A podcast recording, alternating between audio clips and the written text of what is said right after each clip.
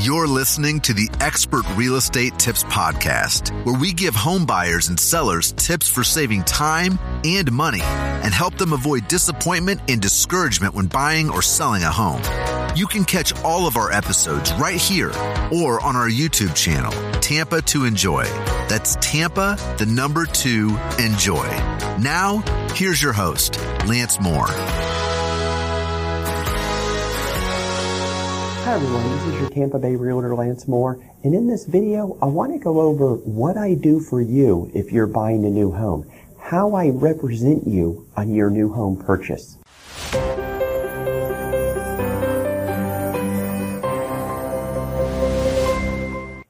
Last week I was talking to a customer and he told me, he said, Lance, you know, watch all of your videos, but what do you do for me? How do you represent me if I buy a new home? And I started telling him and he suggested that I do this video. And I thought, well, that's a great idea because I really never tell people what I do for them and what benefits I bring to the table.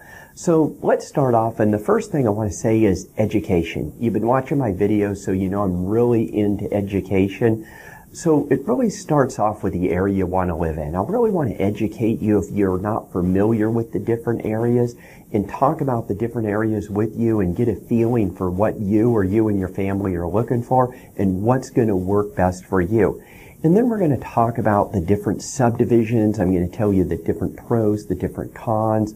We'll talk about the builders. I'll educate you a little bit on the different types of builders, the quality builders, the quantity builders, and really what makes them different. So what makes builder A different than builder B? What makes builder B different than builder C? What's the difference? I'm not just going to tell you, but when we get out and look at homes, I want to show you the difference because when I've noticed over the years, when buyers are looking at homes, they're just looking at them a lot different than I do because they have a lot different things on their mind.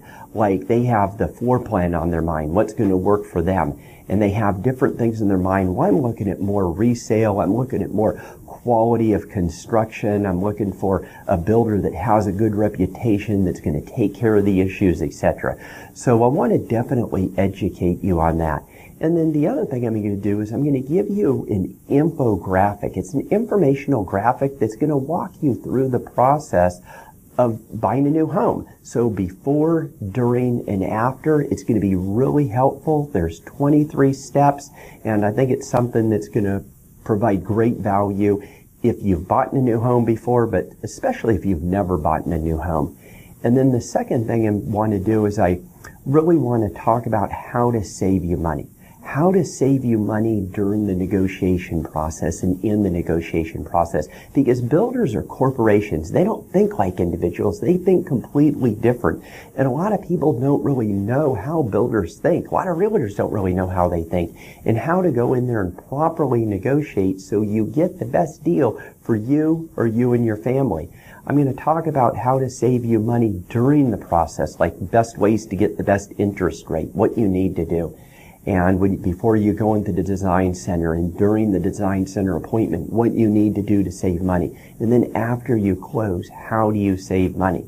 And then I'm going to talk about if you have any problems um, during the process because it could be a three month process, a four month process, a seven month process, and there's going to be dozens upon dozens of contractors, some contractors, people walking in and out of the home.